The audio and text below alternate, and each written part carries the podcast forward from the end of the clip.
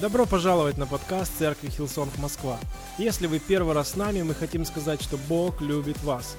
И надеемся, что это послание станет благословением для вас.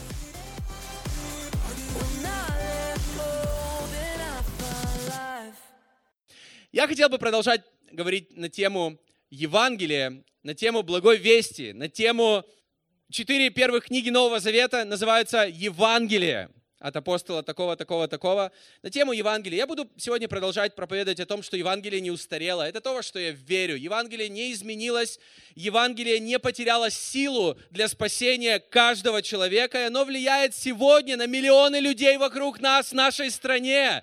И не только в нашей стране. Аминь. Я говорил об Иисусе в своей жизни в очень разных э, ситуациях и в разных местах, в поезде, когда я только пришел в церковь, мне очень хотелось рассказать всем об этом.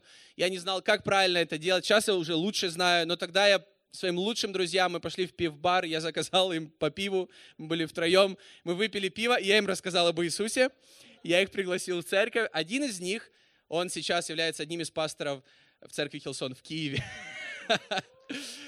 Я рассказывал о Боге таксистам, которые меня подвозили. И это, кстати, было, наверное, самое вот... Больше всего я рассказывал о Боге именно людям вот почему-то в такси. Ну, ты знаешь, заплатил деньги, как бы ты уже заплатил, они тебя везут. Ну, нет, ну, как бы слушай, ну, нет уже выбора.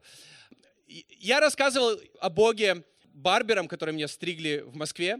И, кстати, всегда, когда это было, я всегда не хотел, вот, вот знаете, ну, я признаюсь, я не хотел ничего им говорить. Ну, не то, чтобы я не хотел, чтобы они к Богу пришли. Ну, понимаете, вот, знаешь, сидишь и просто вот никого не трогаешь. Просто, э, парень, делай свое дело, постриги меня четко, чтобы все было хорошо. Но они сами спрашивали, были те, к кому я ходил год, полтора, и они сами спрашивали, чем ты занимаешься, чем ты живешь. И я помню, как я начал рассказывать, у меня достаточно громкий голос, и потом я осознаю, что весь этот барбершоп слушает меня. Короче, было так. На этой неделе свежая история. И я просто хочу поделиться, потому что для меня, вот когда я думаю об этом всем, это на самом деле иногда так комично или весело говорить людям о Боге. Это не, не что-то такое, знаете, ну, серьезное, и нужна специальная такая атмосфера, и такой, знаете, орган, тодон. Иногда это просто, ты просто говоришь об этом. И на этой неделе у нас родилась дочь, я уже говорил, и э, нам нужно было купить, и до сих пор нужно купить много всего, и нам нужно было купить вторую детскую кроватку. И именно та модель, которую мы хотели, именно та, которую мы нашли в магазине, ее продавала одна женщина по объявлению, и мы решили купить. Я поехал за этой кроваткой, просто забрал кроватку, мне нужно было после этого ехать еще куда-то покупать э, автокресло, поэтому я спешил, я забрал эту кроватку. И знаете, вот это вот чувство, когда ты понимаешь, что ты здесь не только из-за кроватки, тебе нужно сказать этой женщине что-то. И замечательная женщина. И у меня была, вот, знаете, очень сильная вот уверенность и, и какая-то ревность, что мне нужно сказать, что Бог ее любит. И поэтому я, мы не говорили много, а, потому что когда я загружал эту кроватку в машину, она не закрывалась, я ее как-то там пытался. И она вышла, просто принесла несколько маленьких деталей, говорит, я просто там заметила, ты не забрал. И я говорю, знаете что, я хочу сказать, и я просто эту фразу, знаете, я постарался вложить весь смысл, насколько я мог. Я говорю, Бог вас любит очень сильно, и Он заботится о вашей дочери. И она, она не ожидала этого, она поблагодарила, и все, мы разошлись. И когда я приехал домой, на этом история не закончилась, потому что когда я почувствовал это, я говорю, Бог, дай мне какую-то возможность, пусть будет вот что-то, как как я смогу с ней больше поговорить, и я просто уехал. И дома, когда я начал собирать кроватку, я собрал две части кровати, которые не соединялись, потому что не хватало трех важных деталей, больших, больших деталей. И я начинаю смотреть по инструкции, была и инструкция, все было, их реально нет. То есть я думаю, я их забыл или что, начинаю ей писать, звонить, она не берет трубку. И где-то приблизительно около уже 12 ночи она ответила, и мы начали говорить, и она говорит, о, извините, пожалуйста, вот они дома, я их вот нашла. Я говорю, я сейчас приеду, потому что завтра я жену забираю из роддома, и, и кроватка должна стоять. Что понимаете, у меня жена родила, а я тут только кроватку и то не собрал. Короче, я так обрадовался, я к ней быстро еду, она открывает дверь, она, простите, пожалуйста, я забыла. И я говорю, не переживайте, все нормально, я их забираю, уже уходить. И потом такой поворачиваюсь и говорю, знаете что, вы мне должны. Говорю, вы, ну вот я из-за вас ехал второй раз. И она такая, да. Я говорю, знаете, кто я? Я пастор церкви, и мы с женой пасторы, и у нас 28 апреля будет пасхальное собрание в 10.30, 12.30. Это будет просто супер собрание. Вам очень понравится, если вы придете со всей своей семьей, с ребенком, ей очень понравится, дочери. Я говорю, вы должны быть, у вас нет шансов не быть, потому что я из-за вас ехал второй раз. То есть я ехал к вам, теперь вы придете к нам. И она сказала, хорошо, я обязательно приду. Я ей скинул информацию, после этого она еще раз подтвердила, я обязательно приду. Поэтому я ее жду. через две недели. Но я просто хочу сказать, что иногда говорить о Боге это весело, иногда это просто какие-то комичные ситуации и так далее. О чем я хочу сказать? Я верю, что Евангелие это, это до сих пор хорошая новость. И поэтому, когда мы об этом говорим, это, знаете, это, мне хочется этим делиться, мне хочется говорить. Иногда ты не знаешь, как начать или что сказать человеку, но в целом я хочу сказать, это, знаете, Евангелие не перестало быть хорошей новостью. Сегодня, сейчас. И это цель этого послания, которое я хочу сегодня говорить, Евангелие, это не просто, я верю, тренд какого-то времени или поколения. Каждому поколению нужно услышать Евангелие. Нужно услышать о Боге и Божьей любви. Евангелие дает жизнь, дает свободу, дает надежду. Оно нужно каждому человеку. Мне нравится читать, как апостол Павел в своих посланиях к церквям, он пишет, о том, как он проповедовал Евангелие, но иногда он не только проповедовал, а и защищал Евангелие. И об этом написано в послании к Галатам. То есть он проповедовал в церкви, вернее, он проповедовал в городе Галаты, и там уже образовалась церковь, церковь в Галатах. И он пишет это послание, и он начинает послание о том, что после того, как он э, проповедовал, появились какие-то люди, которые начали искажать то, что он им проповедовал. И об этом говорится в Галатам 1 глава 6-7 стихи. Написано следующее. «Удивляюсь, что вы от призвавшего вас благодатью Христовую так скоро переходите к иному благовествованию, которое, впрочем, не иное, а только есть люди, смущающие вас и желающие превратить благовествования Христова. Вот это слово «превратить», оно обозначает буквально в оригинале, это слово «исказить», «перевернуть», как будто что-то добавить или убрать, как-то изменить, перековеркать это. Когда я читал послание к э, Галатам, я, я видел и раньше эти стихи, но я на этой неделе я более как-то более глубоко решил изучить это. Я читал разные комментарии к Библии, э, к этому месту, к этой книге, что было в этой церкви. И поэтому, читая другие послания апостола Павла и это послание, мы можем увидеть, что он всем сердцем верил, что человек не в силах сделать ничего, чтобы заслужить Божью любовь. Все, что мы можем сделать, это довериться Божьей благодати и принимать Его милость. Важно не то, что мы можем сделать для себя, а что Бог может сделать для нас. И Павел проповедовал вот это Евангелие чудной Божьей благодати. Но после того, как он проповедовал, и там появилась церковь, появились люди, это были иудеи, которые проповедовали как будто иудейскую версию христианства, смешивая закон с благодатью. Они буквально говорили о том, что для того, чтобы угождать Богу, человек должен быть обрезан, должен исполнять все нормы установления закона Ветхого Завета. Каждый раз, когда человек поступает в соответствии с законом, это как будто засчитывается Богом. Они учили, что человеку нужно заслуживать Божью любовь. То есть они говорили, да, Бог на самом деле так сильно любит каждого, но нам нужно заслуживать эту любовь. И Павел был убежден, что это невозможно. Он тоже очень хорошо знал закон, но он проповедовал, что Божья благодать и Евангелие – это хорошая новость, потому что мы ничего не можем сделать для этого, нам нужно просто принимать. И эти люди обвиняли Павла, что он как будто упрощает религию – и делает это для того, чтобы завоевать большинство расположения масс людей, как будто он это делает для своей популярности. И поэтому я не буду сейчас читать дальше. В Галатам 1 главе Павел говорит, я это делаю не для популярности. Если бы я делал это, чтобы угождать людям, почему же я так много страдаю за Евангелие?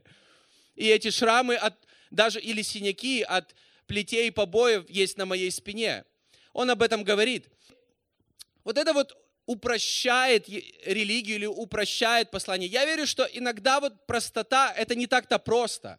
Иногда в простоте, это знаешь, когда просто, это как шедевр. Просто это хорошо, просто это понятно. Мне нравится фраза, вернее, ну, одна мысль, которую сказал один физик-теоретик прошлого века, очень известный человек, мне кажется, все мы слышали о нем, это Альберт Эйнштейн. Он сказал такую вещь, если ты не можешь что-то объяснить шестилетнему ребенку, скорее всего, ты этого сам не понимаешь. Поэтому то, как он пытался объяснить теорию относительности, это было так, чтобы это понял даже ребенок также с Евангелием. Как нам проповедовать Евангелие детям? Как мне проповедовать Бога своей двух с половиной летней дочери, которая уже понимает что-то, уже говорит, и она слышит от нас о Боге.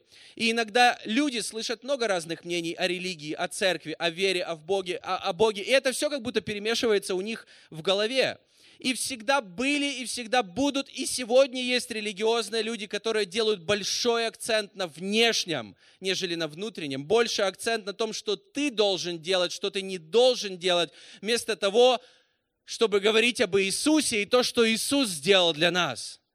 И об Иисусе всегда было много мнений. Даже когда Он жил на земле, Он задавал этот вопрос ученикам, что обо мне говорят? И они начали говорить, о тебе говорят, что ты Иоанн Креститель, который воскрес, или один из великих пророков, или то, или то. Он говорит, а что вы думаете обо мне? И Петр встал тогда и сказал, ты сын Бога живого. Для Иисуса важно было, чтобы у каждого из его последователей было личное откровение, кто он. И я верю, это важно и сегодня, чтобы у каждого из нас было личное убеждение, кем является Иисус Христос, что Он Божий Сын. Аминь. И я верю, что наше призвание как церкви быть достаточно понятными, чтобы люди могли принять Евангелие. Говорить это достаточно понятно и просто. И я верю, для этого нам нужна творческая команда, которая может это сложное вроде бы послание для некоторых людей сделать простым, чтобы люди могли это принять и понять. И если мы говорим и верим, что Евангелие для каждого человека, оно не может быть достаточно сложным, чтобы его понимали только физики-теоретики. Оно для каждого человека. Оно достаточно просто. Поэтому мы не упрощаем Евангелие. И с другой стороны, мы не призваны усложнять все усложнять его какими-то своими идеями. Недавно мое внимание остановилось на статистических данных о молодежи. Его проводили несколько больших компаний в России. Это был такой социальный опрос, и они сделали разные выводы о том, какая, как можно охарактеризовать современную молодежь, наших young and free. Один из пунктов меня очень зацепил, что среднее время внимание на каком-то одном объекте 8 секунд у молодых людей. То есть 8 секунд и листает дальше. Или 8 секунд и все, больше я не интересуюсь этим. Поэтому вы, наверное, обращаете внимание, что сейчас все стало очень динамичным. Реклама, какие-то ролики, все должно цеплять сразу, потому что это то, какие люди сейчас. Мы, знаете, мир как будто, время как будто увеличивается и идет быстрее и быстрее. Поэтому я просто думаю, если у меня будет 8 секунд, чтобы человеку сказать о Боге, как я это сделаю? И если бы Евангелие было очень сложным, то как бы мы это сделали? Я не знаю, сколько времени было у Иисуса, когда Он висел на кресте, чтобы сказать одному из этих людей – о Боге и о вере, и он сказал, ты сегодня будешь со мной на небесах, потому что ты поверил. И он это не сильно таки усложнял. Поэтому мы не упрощаем Евангелие, но мы призваны быть понятными и говорить просто о вере с Богом, чтобы другие люди могли принять это. Мне нравится в притчах 18 главе 4 стихе написано так. «Слова человеческих уст глубокие воды». Иногда, когда говорят некоторые люди, такое чувство, что ты уже запутался, с чего человек начал сам, и человек сам запутался в своих же мыслях. И ты думаешь, как это понять? А с другой стороны, дальше говорится в этом стихе, притча 18.4, источник мудрости, текущий поток. Я себе представляю, мудрость это как поток чистой воды, питьевой воды, как ручей, который дает жизнь. И также как Павел, я хочу сказать, как Павел в Галатам 1 и 2 главе, он говорит такую мысль, что Евангелие одно. Евангелие только одно. Его нет других Евангелий, оно только одно, оно не изменилось. И если сказать даже не за 8, а за 4 секунды, Евангелие, оно дает спасение и праведность по благодати через веру в Иисуса Христа. Все. Оно дает веру, оно, оно дает праведность и спасение через веру по благодати. Все. И на самом деле это вроде бы просто, но мы можем об этом думать, мы можем об этом размышлять, но некоторых людей иногда смущает, что а, это слишком просто, скорее всего, это не работает. Иногда самые простые вещи, они имеют такую силу. Аминь. Любить Бога, любить людей и любить жизнь. Это вроде бы просто, но в этом есть такая сила. И иногда нам нужно меньше усложнять все. Нам нужно проще быть. Нам нужно меньше все усложнять.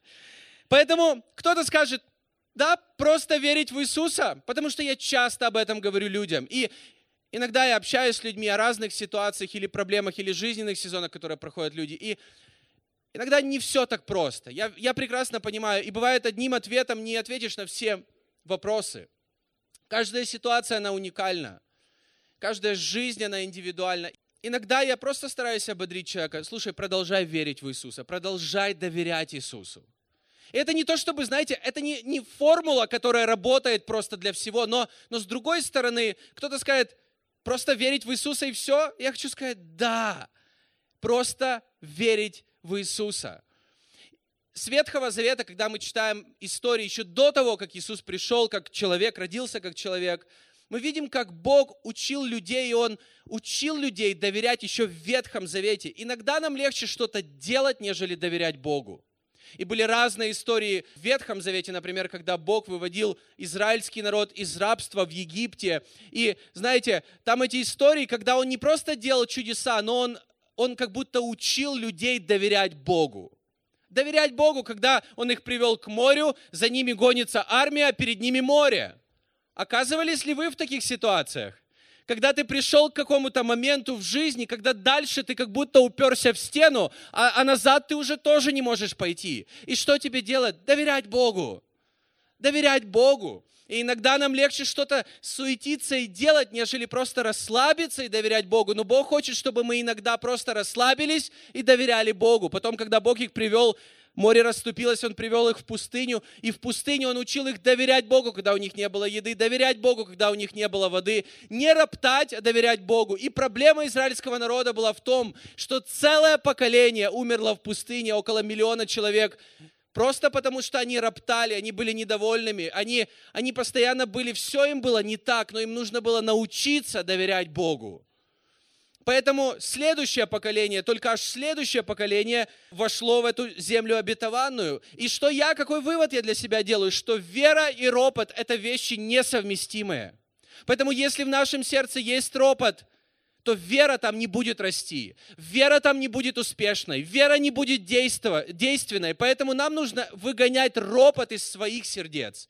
Иногда мы можем это так говорить, чтобы все люди слышали. Иногда мы можем это делать у себя где-то дома, как в тайной комнате, когда никто не слышит, но мы внутри, мы недовольны и так далее. Нам нужно учиться доверять Богу. Когда Иисус ходил по земле, Он делал много чудес.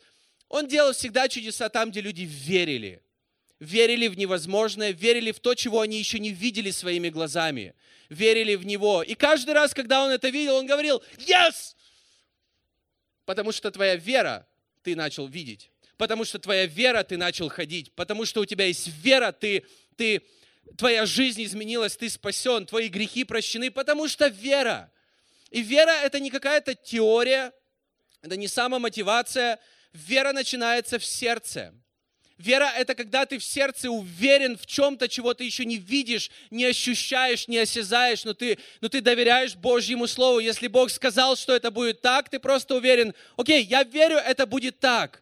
Когда Бог создал свет, ученые говорят, что он там произошел как-то из-за большого взрыва. Я знаю, что свет произошел, когда Бог сказал, да будет свет. Я не знаю, как точно это было, но Бог сказал, да будет свет. И до этого никогда не было света.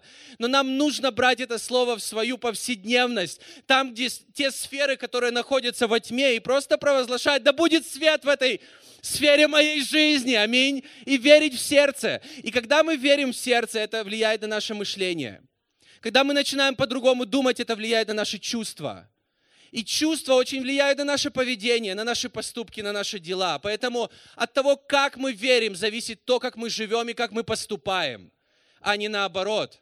Не, не то, как ты поступаешь, определяет, кем ты являешься и веришь ли ты в Бога. Нет, когда ты веришь, ты начинаешь по-другому жить. Есть такие фразы, как время действовать, или вот эта фраза Nike, мне она самому нравится, просто сделай это.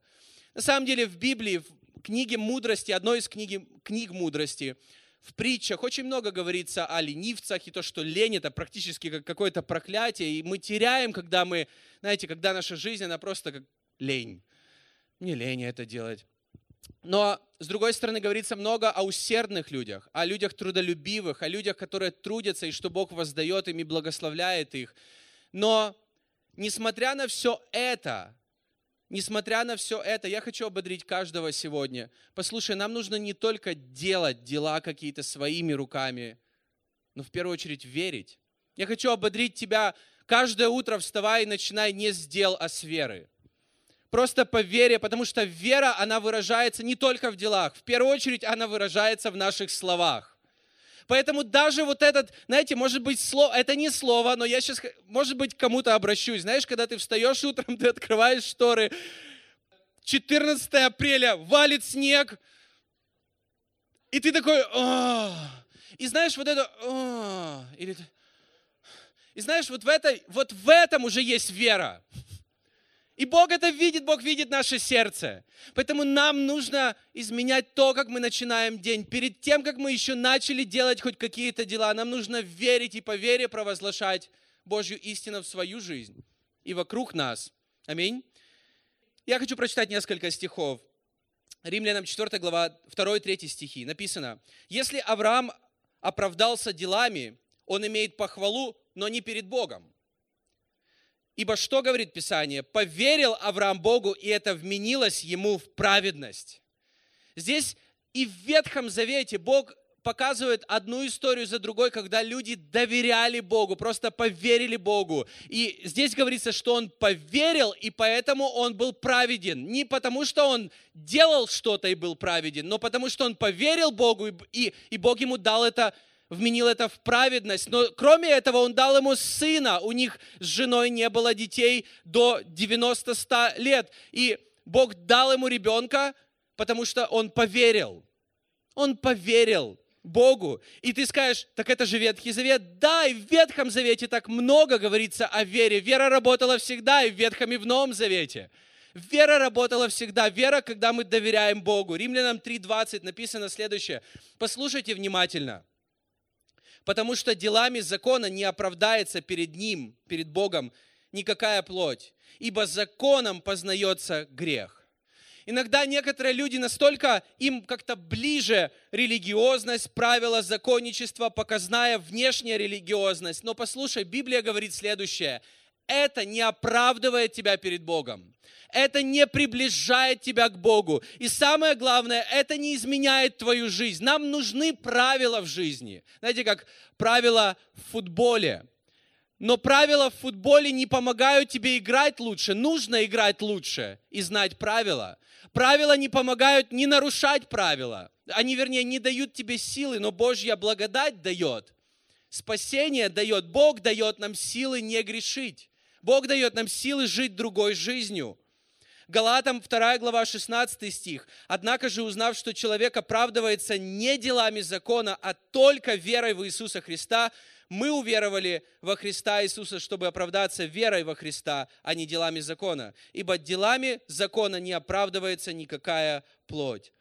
Только делая Иисуса центром своей жизни, ты приходишь к Богу, и все начинает преображаться. Как? Не снаружи, а изнутри.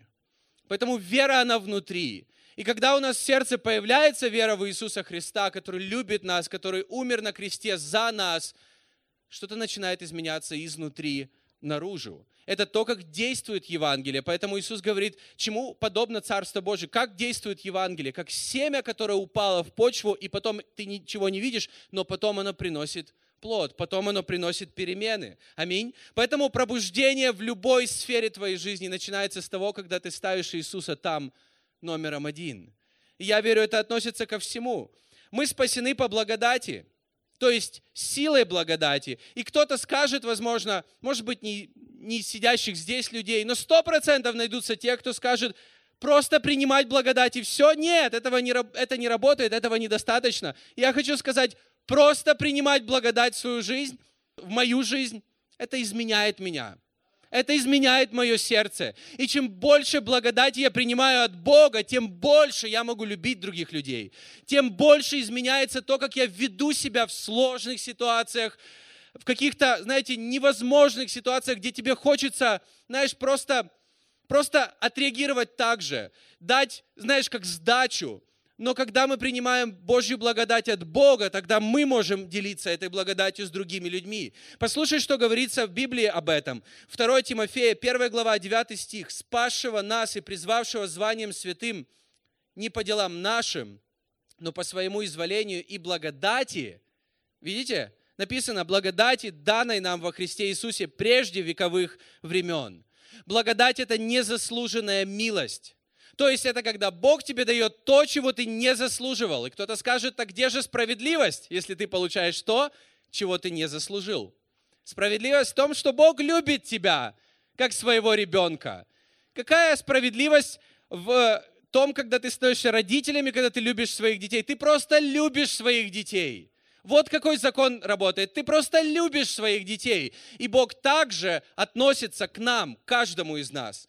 Римлянам 11 глава 6 стих. «Но если по благодати, то не по делам». Апостол Павел, знаете, как противоставляет благодать и дела, что это... То есть или ты получаешь от Бога по благодати, или ты заслуживаешь все своими делами.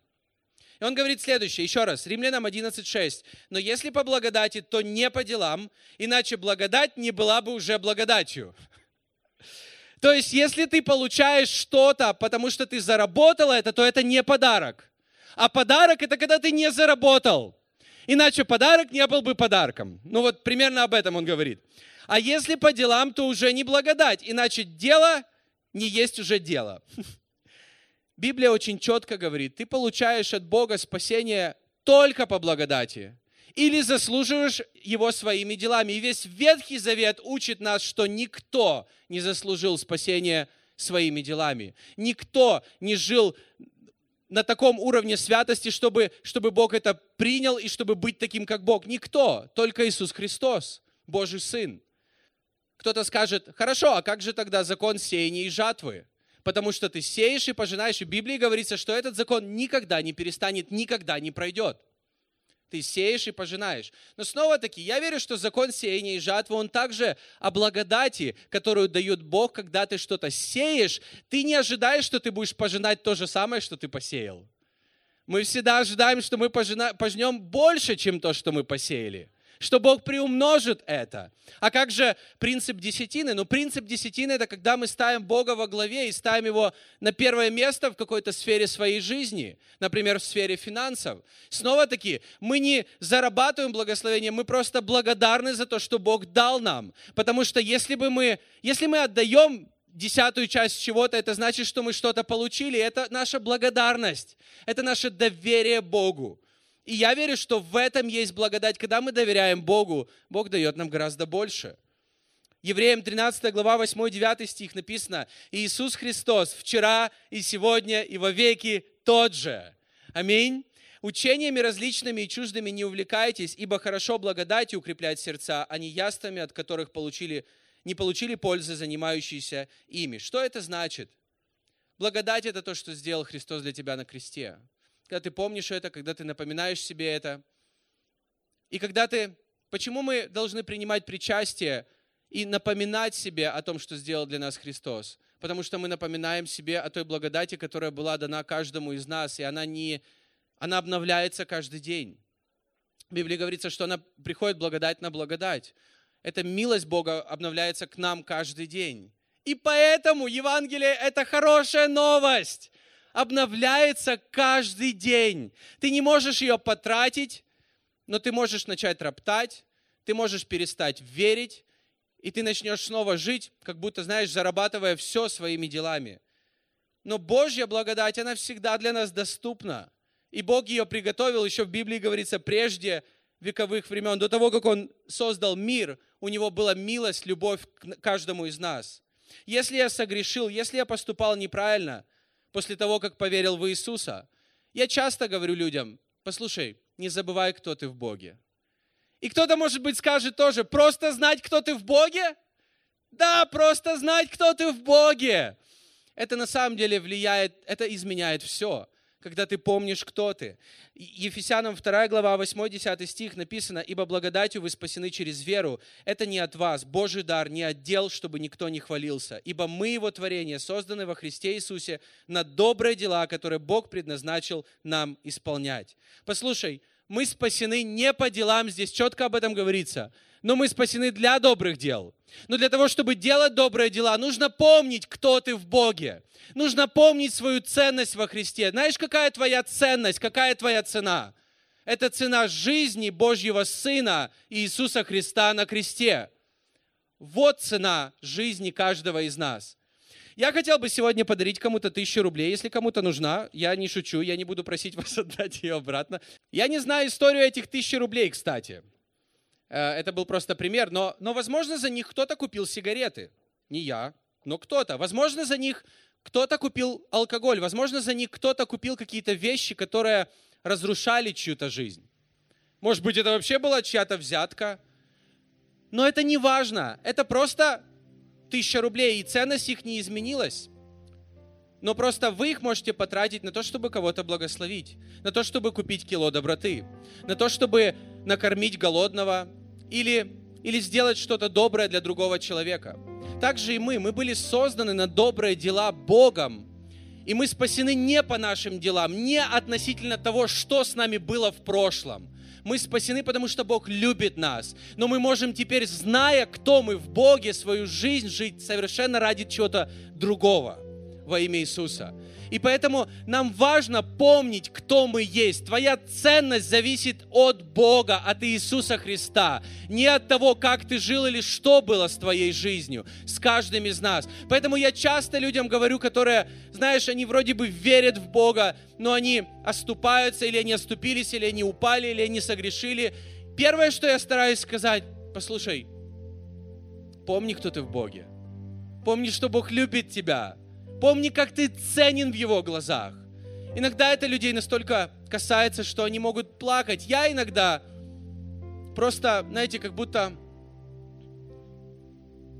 я не могу понять, почему меня Бог продолжает любить. Иногда я расстраиваюсь из-за того, как я сам живу, как, как я сам поступаю, или что я сделал, или что я сказал своей дочери, или как я повел себя в какой-то ситуации. Но как будто мне Бог продолжает напоминать вновь и вновь, как Он сильно меня любит, и это изменяет меня. Моя ценность не изменилась из-за того, что было в моем прошлом, что было в твоем прошлом. И поэтому в Римлянам 8 глава, 38-39 стихи написано, «Ибо я уверен, что ни смерть, ни жизнь, ни ангелы, ни начало, ни силы, ни настоящее, ни будущее, ни высота, ни глубина, никакая другая тварь не может отлучить нас от любви Божьей во Христе Иисусе Господе нашим». Поэтому Евангелие не перестало быть хорошей новостью. Евангелие не перестало быть чем-то хорошим, что стоит говорить другим людям. Последний стих я прочитаю. Римлянам 1 глава 16 стих. «Ибо я не стыжусь благовествования Христова, потому что оно есть сила Божья ко спасению всякому верующему». Это пишет апостол Павел. И я просто хочу привести пример. Может быть, вы почувствуете, что это вы – или вот то, что я буду говорить о себе, возможно, это о вас также. С самого детства я был очень стеснительным. И это как будто были цепи для меня, это как будто сковывало меня. Я не был как, бы самим собой из-за этой стеснительности. И это была не скромность, это была стеснительность из-за того, что я думал о мнении других людей обо мне. И я так много думал о, о мнении других людей обо мне, что мне было сложно говорить в компании незнакомых людей, когда было три более человек. Я, я просто молчал. У меня как будто язык там прилипал к горлу или к чему-то он там прилипал. Я не мог говорить. Когда я пришел в церковь, никто из вас не помнит того времени, как до церкви. Даже моя жена, потому что мы познакомились в церкви, слава Богу. Но я был совершенно другим человеком. И такое чувство, что Бог меня как будто от этого освободил. Просто взял и освободил. Мне легко говорить с людьми, мне легко общаться. И знаете, что легко? Просто быть самим собой. И когда ты переживаешь, когда ты стесняешься, ты сам не свой. Ты как будто не являешься тем, кем ты можешь быть, кто ты есть. И поэтому, когда Павел говорит о следующем, я не стыжусь благовествования Христова, я хочу сказать, нам не нужно стыдиться тем нас самих. Будь собой, будь таким, какой ты есть. Если ты веришь в Бога, говори о своей вере.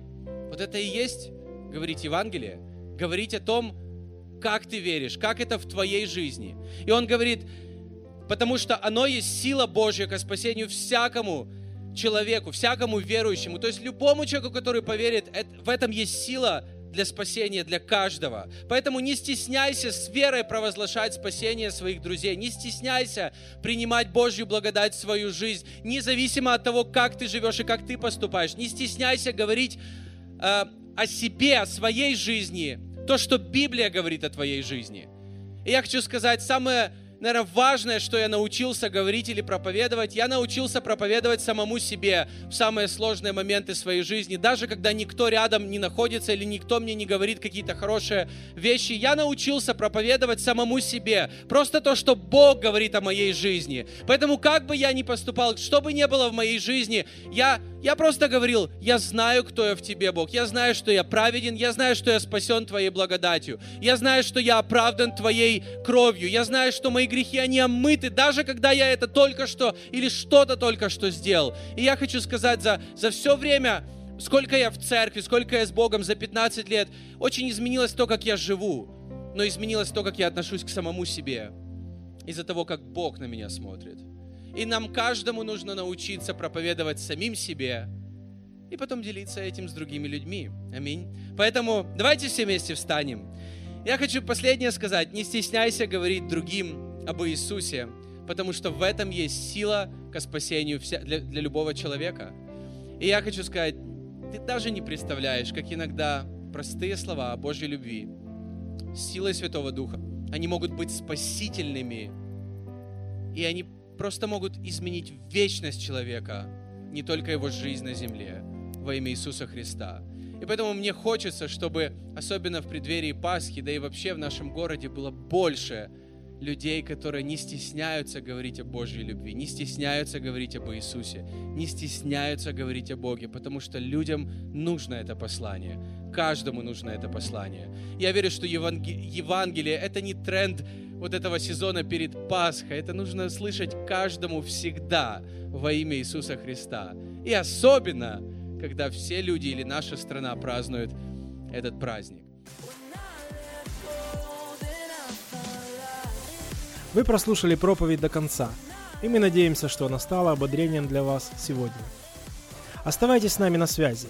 Вы можете посетить наш сайт hillsong.rf, а также подписаться на наш аккаунт в социальных сетях – Спасибо, что были с нами и до следующего выпуска.